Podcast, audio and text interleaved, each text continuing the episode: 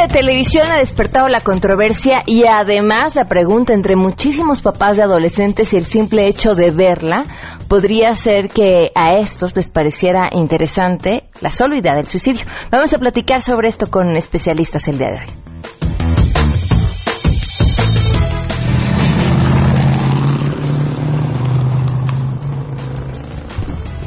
Además, ¿cómo van los candidatos al eh, gobierno en, eh, los distintos gobiernos, por cierto, en sus campañas digitales? Ana Cecilia Vélez de Prométrica estará con nosotros para tenerlos al tanto. Y, por supuesto, buenas noticias y muchas cosas más. Así arrancamos a todo terreno. MBS Radio presenta a Pamela Cerdeira en A Todo Terreno, donde la noticia eres tú.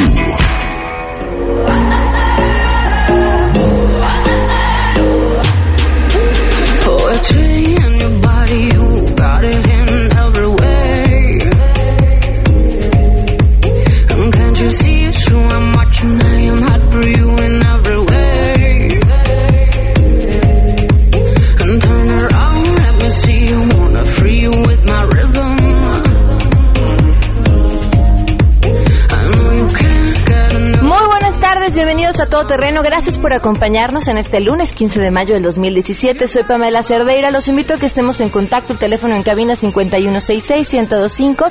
Además, el WhatsApp 5533329585. El correo electrónico a todoterreno.mbs.com. Y en Twitter y en Facebook me encuentran como Pam Cerdeira. Este viernes, bueno, el viernes pasado, eh, comenzó un ciberataque que afectó computadoras en prácticamente todo el mundo. ¿Qué es lo que hacía? Pues eh, tomar varios de estos archivos, eh, encriptarlos y pedirles a cambio a los dueños de estas computadoras y de esta información una cantidad de dinero en bitcoins para poder eh, obtener de vuelta el acceso a, sus archivos. Le agradezco enormemente a Andrés Velázquez, director y fundador de Mática, el primer laboratorio de investigación de delitos informáticos en América Latina, que nos tome la llamada. Gracias, Andrés. ¿Cómo estás? Buenas tardes. ¿Qué tal, Pamela? Un gusto saludarte. Buenas tardes. Eh, ¿Hay precedentes de un ataque de este tamaño? Pues mira, a final de cuentas el ransomware, que, es el nombre técnico que se le da a este tipo de ataque donde secuestran los archivos y los cifra y pide un rescate, pues no es tan, no es tan nuevo. Lo que estamos viendo es eh, la repercusión que tuvo y cómo fue creado justo después de que eh, se liberó una, un aviso de vulnerabilidad en, los sistemas Windows y que esto lo hizo Wikileaks hace un par, un par de meses eh, y que ahora utilizan esa vulnerabilidad como parte de la afectación, es decir, eh, cuando veníamos viendo que era necesario que el usuario le diera doble clic a un archivo para poder llegar a infectarse, ahora simplemente con tener encendida la computadora es posible que se eh, infecte.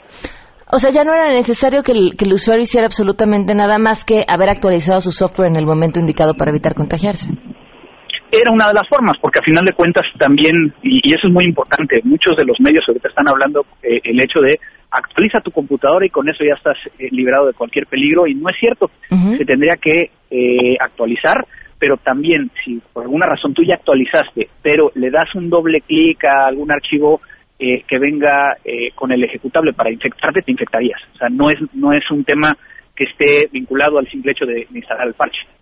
Se hablaba de 200.000 eh, computadoras afectadas y que se esperaban más para el día de hoy, pues una vez que se encendieran. ¿Ha sido así? ¿Ha habido un aumento drástico?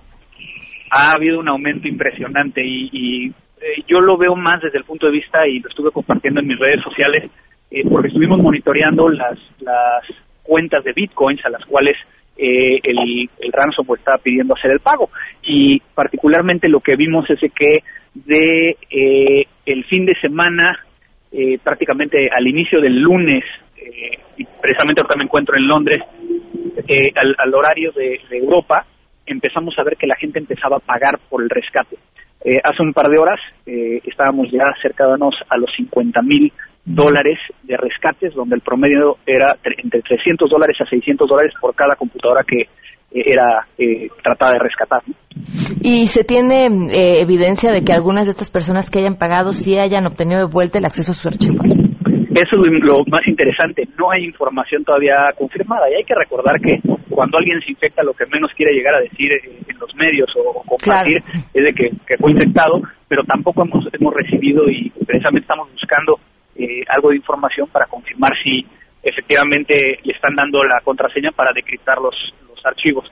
Ahora, eh, eh, lo que nos indica y lo que ha sucedido en otras ocasiones es de que ha habido, y vamos a llamarlos eh, delincuentes informáticos que sí entregan el, la contraseña para abrir los archivos y ha habido otros que uno le paga y se desaparecen y funciona exactamente igual que el secuestro. Ahora, ¿se vuelve imposible rastrear estos delincuentes?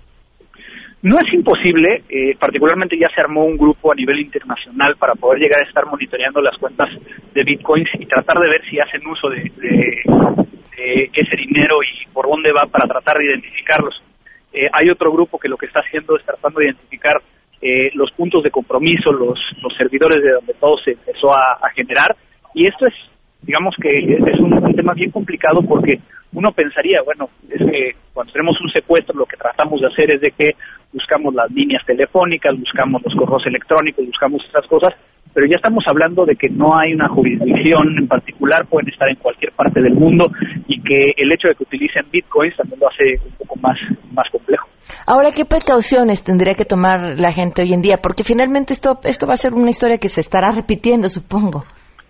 Yo creo que, y, si bien recuerdas, en, eh, la última vez que, platicamos, particularmente hablamos de, que el tema de ciberseguridad se está volviendo en un tema que cada vez más estamos hablando y que ya no tiene que verse como un tema de TI, sino que tiene que llevarse a un tema más estratégico, más, a más alto nivel y que en ese sentido, aunque seamos eh, a lo mejor nosotros solos una un, quienes tengamos una computadora, pues saber cuáles son las cosas que tenemos que hacer.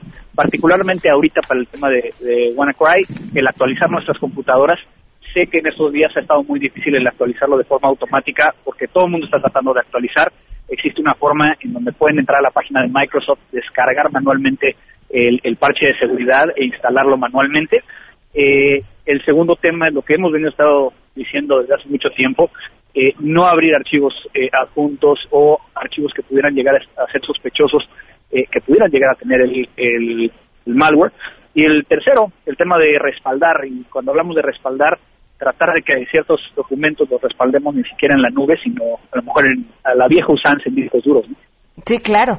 Pues te agradezco enormemente, Andrés, que nos hayas tomado la llamada esta tarde. No, al contrario, muchísimas gracias y gusto saludarte. Gracias, hasta luego. 12 del día con 10 minutos y vamos con la información. Saludo a mi compañera Angélica Melín.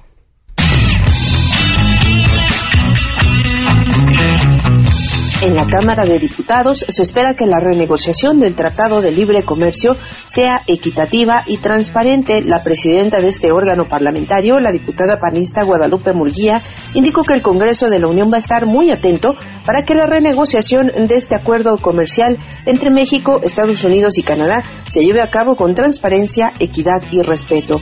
Al manifestar que la revisión del TLC será exitosa solo si se sustenta en el diálogo respetuoso, la legisladora panista se pronunció a favor de mantener los objetivos que le dieron origen a este acuerdo. Indicó que es posible recomponer el TLC sin tintes proteccionistas y también a partir de prácticas de verdadero libre comercio, con una visión de futuro tal y como se tenía previsto desde la entrada en vigor de este mecanismo comercial, informó Angélica Melín.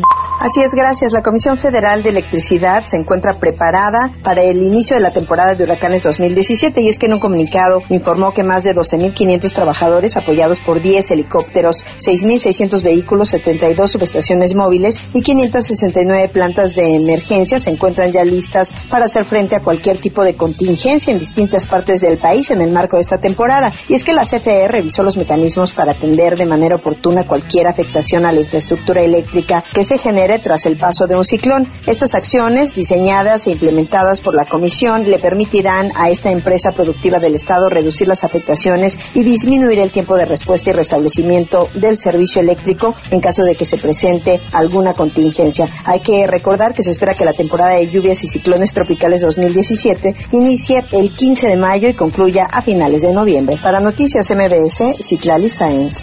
Al celebrar a los maestros en su día, Mexicanos Primero resalta que ser docente nunca ha sido sencillo, pero en la actual coyuntura resulta particularmente arduo. En este marco, el organismo señala que los concursos de ingreso y promoción exigen certeza a los aspirantes y debe superarse la opacidad sobre las plazas vacantes definitivas y su asignación oportuna por prelación. También, los instrumentos de evaluación deben hacerse pertinentes hasta que se evalúe a todo el magisterio frente al salón de clases, en su contexto, donde realizan y llevan a cabo su vocación cotidiana. El organismo dirigido por el empresario Alejandro Ramírez convoca a replantear el contrato social vigente entre ciudadanos y docentes sin intermediario alguno. Así lo subraya Mexicanos Primero, que ha sido particularmente crítico del papel de las cúpulas gremiales de la Coordinadora y el Sindicato Nacional de Trabajadores de la Educación. Informó Rocío Méndez. Gracias, integrantes de la Coordinadora Nacional de Trabajadores de la Educación se desplazan sobre pasado de la reforma hacia la Secretaría de Gobernación. Los mentores exigirán que se restablezca la Mesa Nacional de Diálogo que se suspendió en agosto de 2016, así como la abrogación de la reforma educativa y la reinstalación de profesores que fueron cesados por participar en las marchas del año pasado, entre otras peticiones. Personal de tránsito de la Secretaría de Seguridad Pública Capitalina desplegó un dispositivo de vialidad y vigilancia para preservar el orden así como la movilidad de peatones y automovilistas. Los maestros llevan el acompañamiento del Comité de Padres y Familiares de los 43 alumnos desaparecidos de la normal rural Raúl Isidro Burgos de Ayotzinapa Guerrero. Las principales intersecciones de Paseo de la Reforma se encuentran cerradas a la circulación, sin embargo, al paso de la retaguardia, los uniformados retirarán los conos y obstáculos a efecto de que la circulación fluya con normalidad, informó Juan Carlos Alarcón.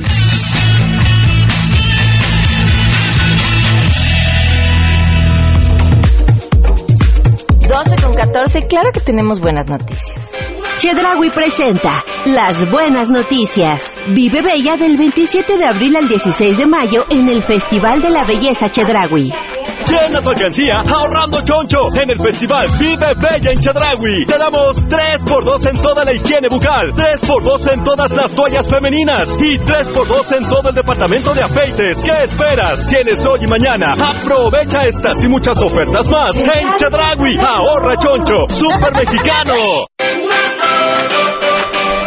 12 el día con 14 minutos. Le agradezco a Patricia Guerra, secretaria ejecutiva de Fundación IMSS, quien nos tiene hoy la buena noticia del día y tiene que ver, mire, nada más, imagínense eh, que están acompañando a un pariente que es eh, paciente eh, que está hospitalizado en el IMSS y, cómo tiene esta persona o en qué condiciones tiene que esta, esta persona estar para poder acompañar a, a su familiar. muchísimas gracias Patricia, muy buenas tardes, gracias por acompañarnos.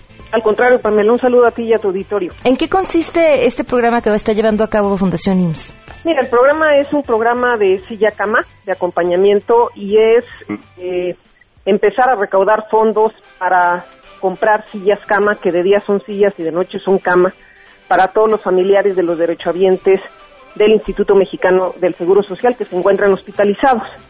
Eh, las sillas del es, es, nos vamos a unir un movimiento azteca, la fecha límite es el 25 de mayo, y las sillas que logremos eh, comprar este año se van a las salas de espera de terapia intensiva, a las salas de espera de urgencias, pase terminal en onco y, y eh, quemados. Ok, ¿y cómo, cuál es la forma de recaudación? Eh, bueno, es entrar a, la página www.fundacionins.org.mx y donar, donar desde un peso hasta 2.800 pesos que cuesta una silla cama. eh, cuando tú donas 2.800 pesos beneficias a más de mil familias en un año y en 10 años, que es la vida útil de la silla cama, logras beneficiar a más de 10.000 familias.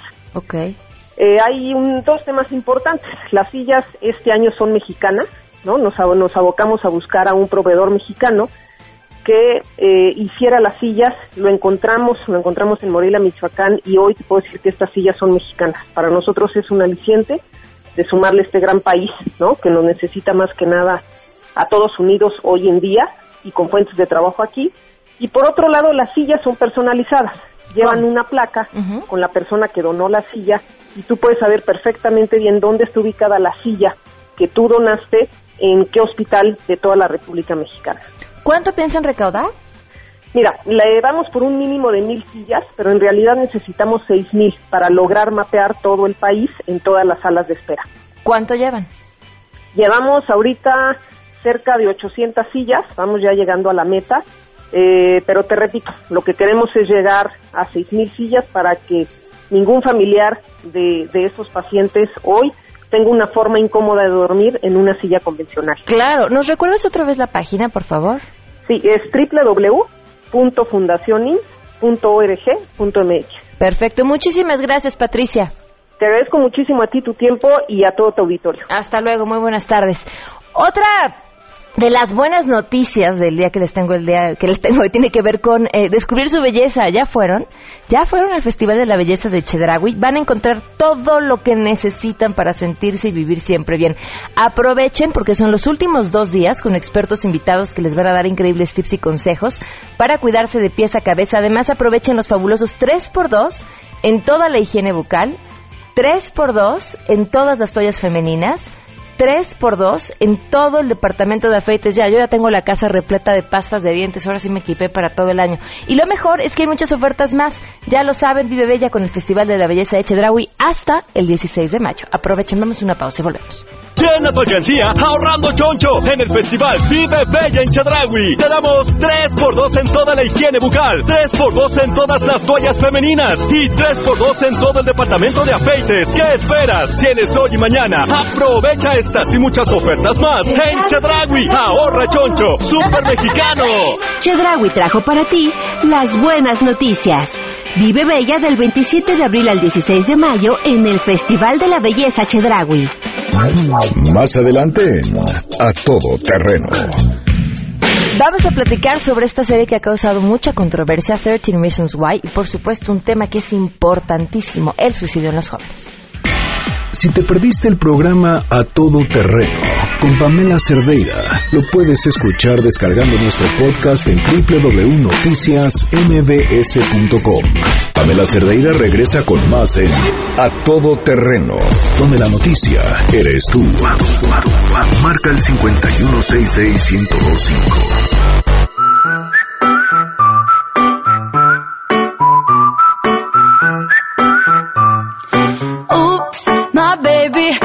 Woke up in my bed. 12 del día con 22 minutos. Ana Cecilia Vélez, directora de Internet, de Internet of Government. Bienvenida, ¿cómo estás? Muchas gracias, Pamela. Gracias por acompañarnos. Recordamos, como cada semana, viene a decirnos en redes sociales cuál es el ranking que tienen los distintos eh, candidatos en eh, las tres gobernaturas que están en juego en estas elecciones.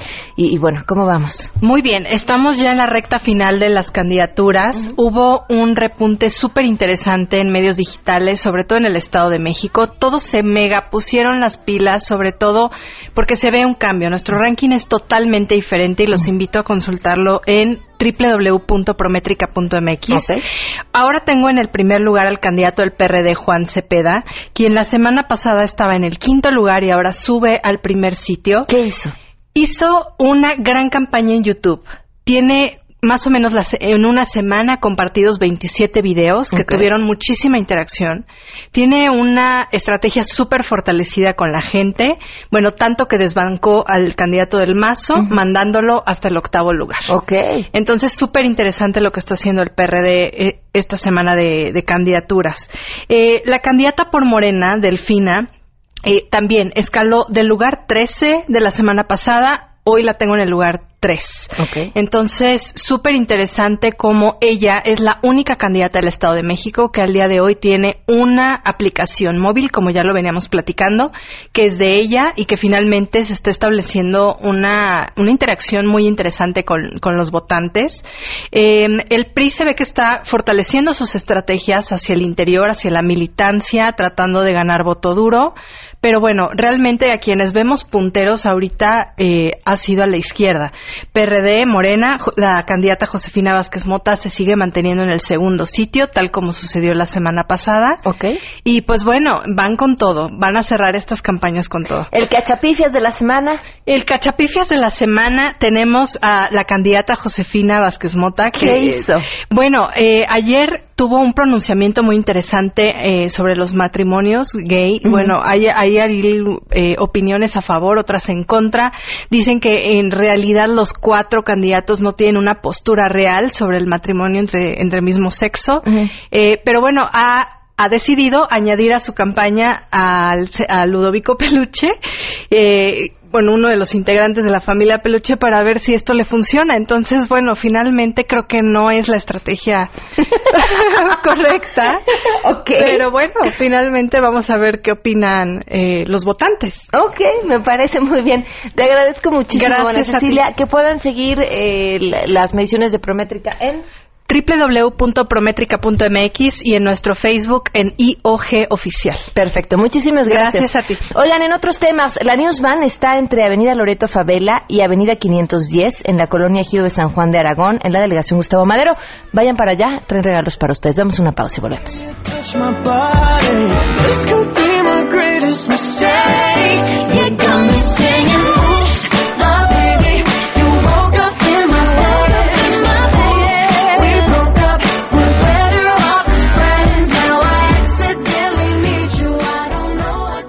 Pamela Cerdeira es a todo terreno. Síguenos en Twitter, arroba Pam Cerdeira. Regresamos. Pamela Cerdeira está de regreso en A Todo Terreno. Únete a nuestra comunidad en facebook.com, diagonal Pam Cerdeira. Continuamos. Chedraui presenta Las Buenas Noticias. Ahorra choncho en la quincena del bebé en Chedraui del 11 al 24 de mayo. Gracias a Chedraui por darnos la oportunidad de darles dos buenas noticias el día de hoy. Fíjense que esto tiene que ver con lo que va a lanzar la Universidad de Puebla. El vicerrector académico de la Universidad de Puebla, Eugenio Urrutia al, Albizua, informó que bajo el auspicio de la Agencia Espacial Mexicana y de la NASA van a poner en órbita el primer nanosatélite diseñado y construido por estudiantes y profesores mexicanos. El proyecto lleva el nombre de AztecSat 1 por los orígenes prehispánicos y la Facultad de Ingeniería de la Universidad eh, Autónoma del Estado de Puebla fue elegida para desarrollar este proyecto que la NASA se encargará de poner en órbita en el 2019. Pues felicidades a todos los académicos y estudiantes mexicanos que están participando en este proyecto. Bien, muy bien. Y otra de las buenas noticias es que quiero invitarlos a que aprovechen la quincena del bebé de Chedraui y van a encontrar todo para consentir a su bebé. En la quincena del bebé Chedraui hoy encuentran una gran variedad de productos de todas las marcas con ahorros realmente chonchos. Ahí les va, por ejemplo.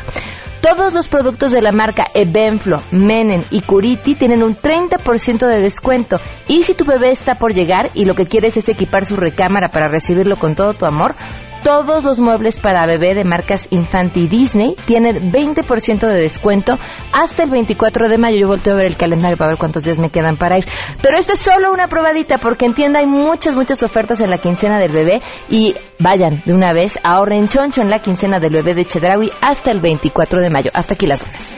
Ven y ahorra choncho en la quincena del bebé Chedragui. Exclusivo para clientes Michedragui. Te damos 20% de bonificación en monedero Michedragui en todas las fórmulas infantiles etapa 3. Tienes hasta el 16 de mayo. Aprovecha estas y muchas ofertas más en Chedragui. Ahorra choncho. Super mexicano. Chedragui presentó las buenas noticias. Ahorra choncho en la quincena del bebé en Chedragui del 11 al 24 de mayo. A todo terreno. A nivel mundial, el suicidio es la segunda causa principal de muerte en jóvenes de 15 a 29 años de edad.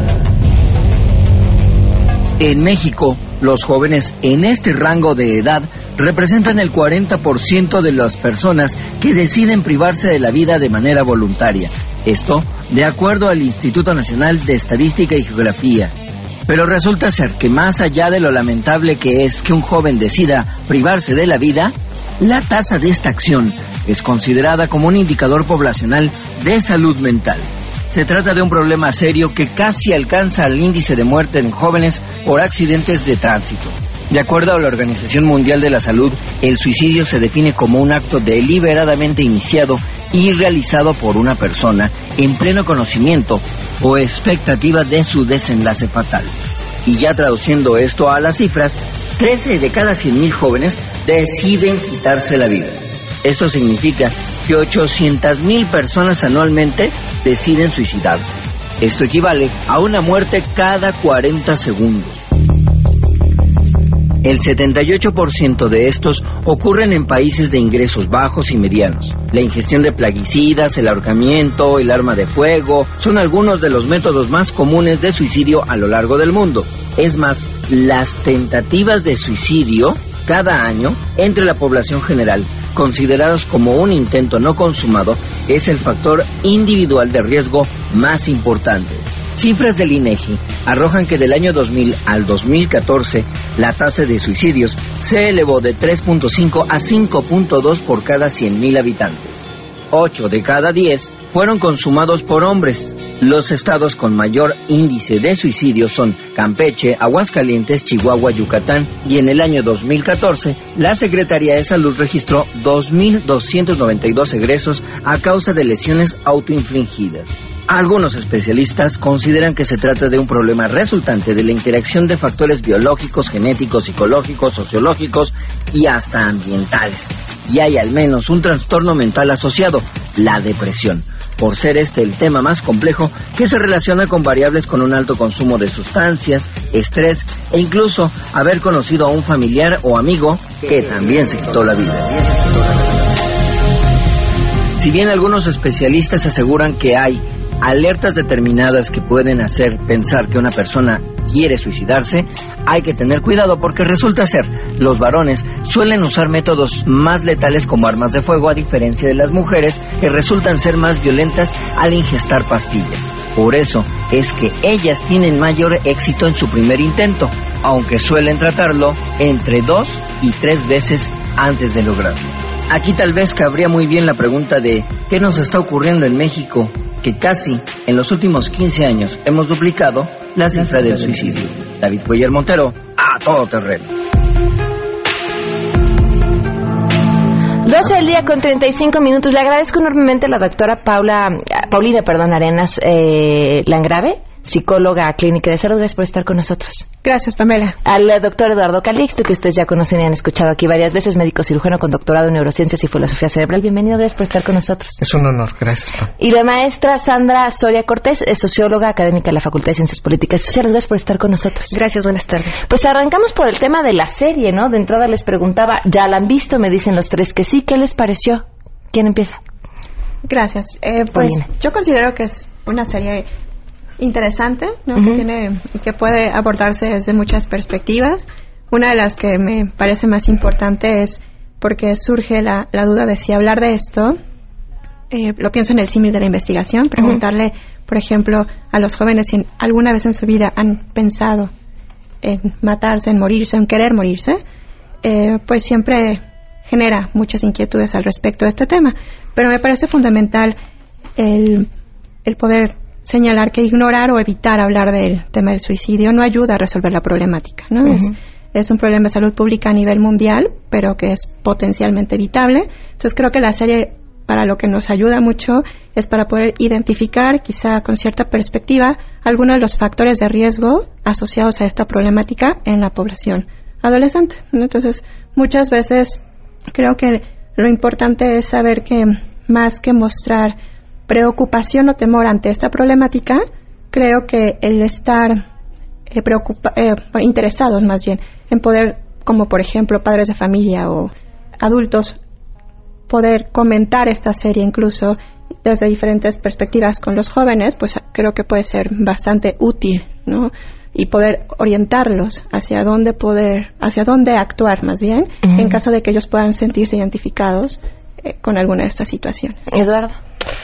Retrata mucho de los eventos sociales que tienen los adolescentes actual en el contexto de que sí resume en sus ámbitos cotidianos la problemática con los padres, el aspecto económico, el aspecto de no ponerse de acuerdo incluso con sus compañeros, los malos entendidos y el despertar sexual que a veces no se entiende y, y que cuesta mucho trabajo y capitalizarlo. En consecuencia, todo esto, ella resume 13 razones para quitarse la vida.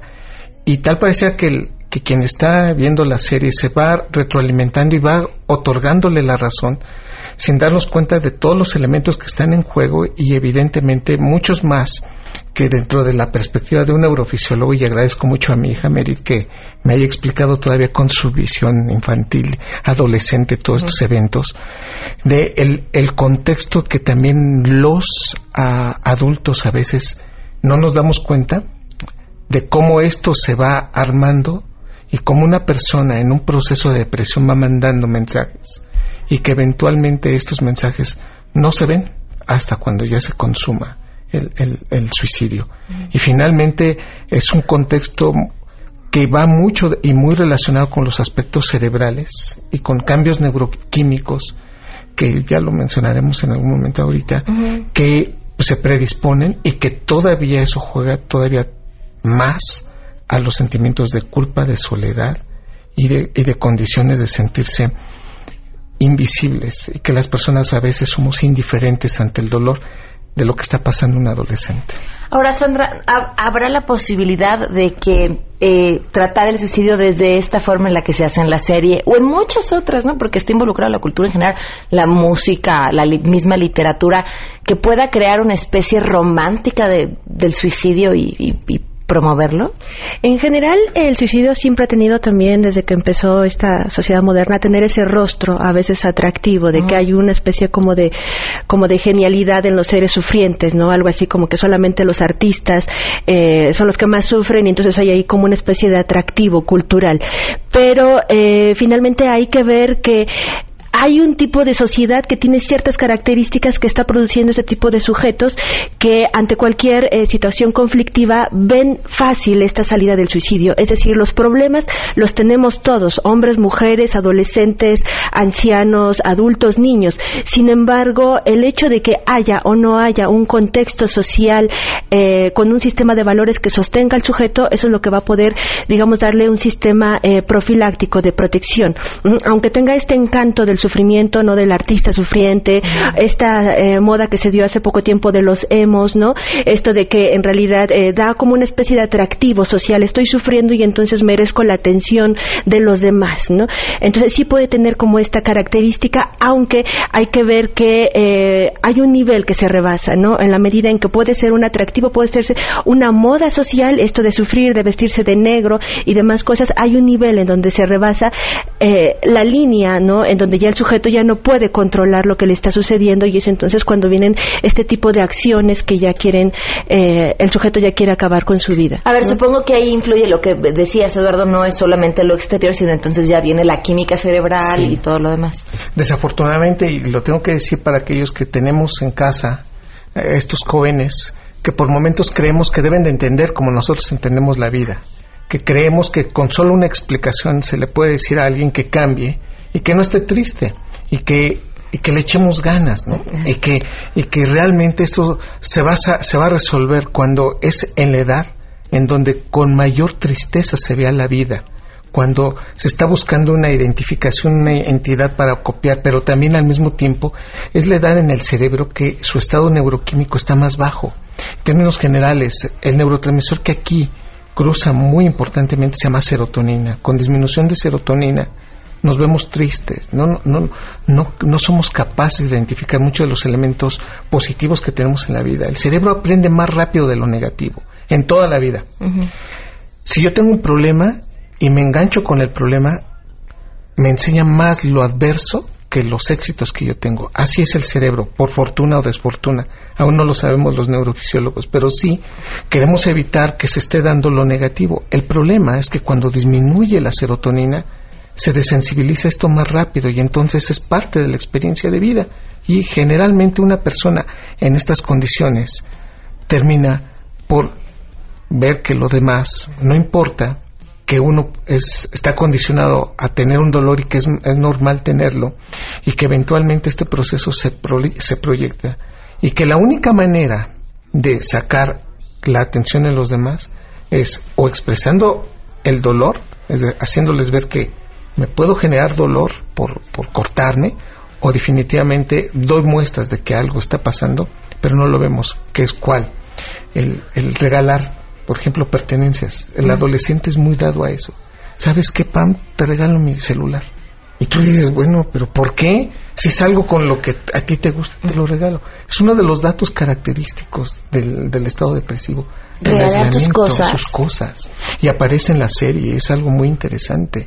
Regala, o sea, regala lo que es más importante para ella, que era su poesía o su, su, su aspecto erótico, compartirlo regala. Y, y decide a quién hacerlo. Pero también estos adolescentes melancólicos, sienten que el mundo no los, no los merece, que ellos están totalmente fuera de este evento y sucede un evento muy interesante en el cerebro que es, a partir de eso es, no, sí te quiero, tranquilo, eres parte de mi vida. Parte de esa, de esa construcción cerebral es por una disminución de serotonina que es muy, muy característica en estos casos y la otra, su corteza prefrontal todavía no está formada. La parte más inteligente del cerebro, la de toma de decisiones, la de los filtros sociales, todavía no está conectada. Está prácticamente en promedio se conecta en una mujer a los 22 años, en los hombres a los 26. Y por lo tanto, coincide con estos cambios hormonales, disminución de serotonina y estos factores af- afuera, de afuera, entonces es un caos en este joven. Y lo más traumático y problemático es que finalmente, por más que nos acerquemos, la gran mayoría del 76% no acepta el problema, o sea, démonos cuenta de eso, solamente menos del alrededor del 24-25% te van a decir ayúdame y eventualmente este- esta situación nos, nos avisa cuando ya vienen las tragedias. ¿no?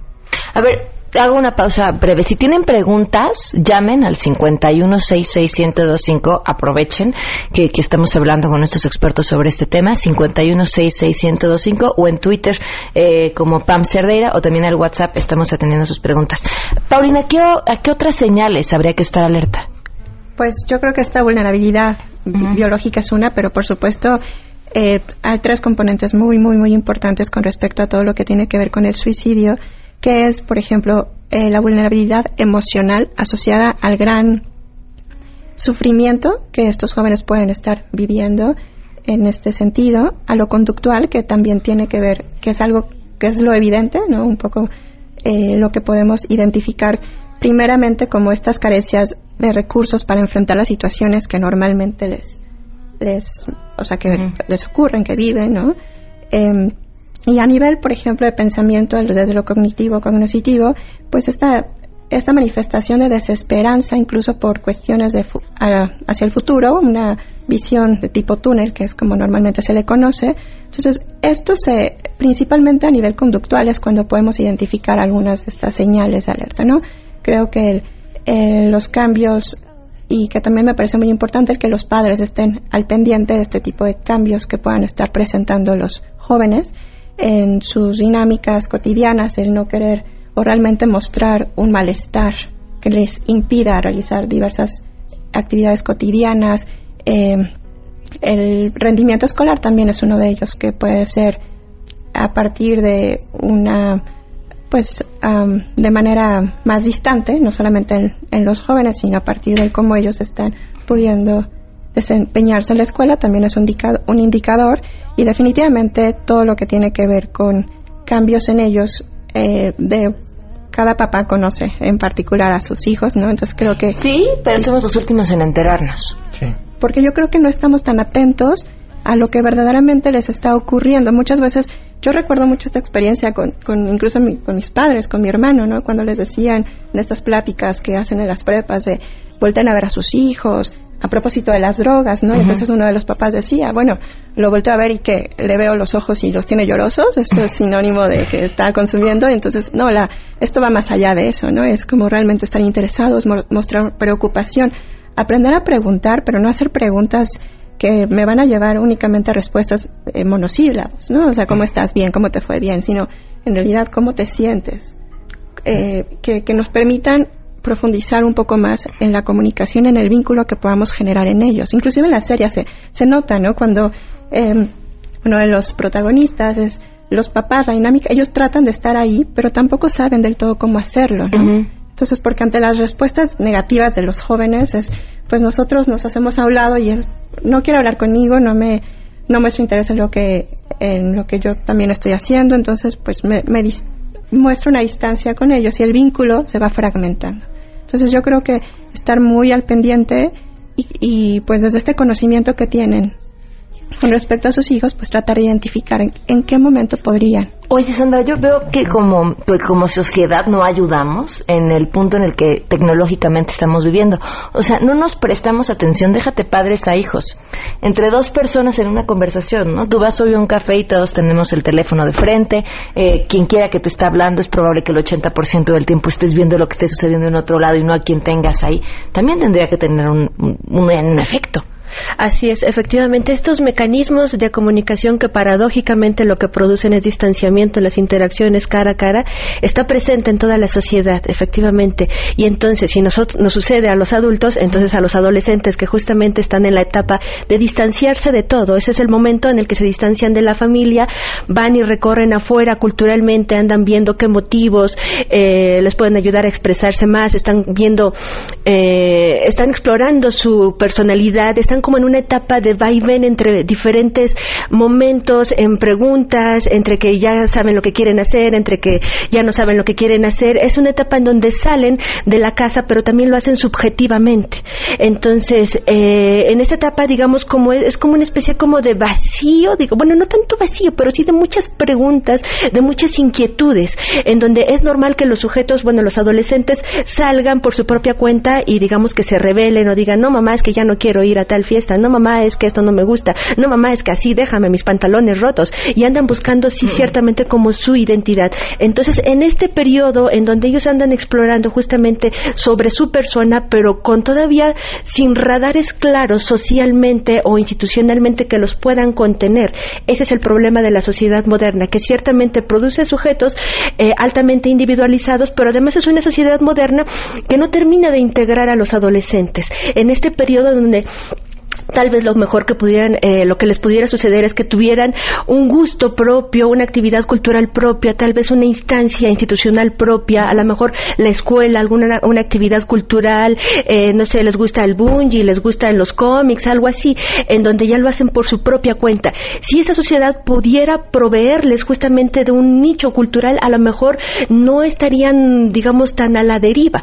Pero lo que sucede en esa sociedad, por ejemplo, que tanto excluye a los sujetos de los sistemas, por ejemplo, los educativos, es brutal la cantidad de, adolescentes que se quedan sin entrar a una universidad y que ciertamente no es por un atributo de ellos, sino por el sistema escolar tan excluyente. ¿Cuántos logran llegar a una carrera universitaria?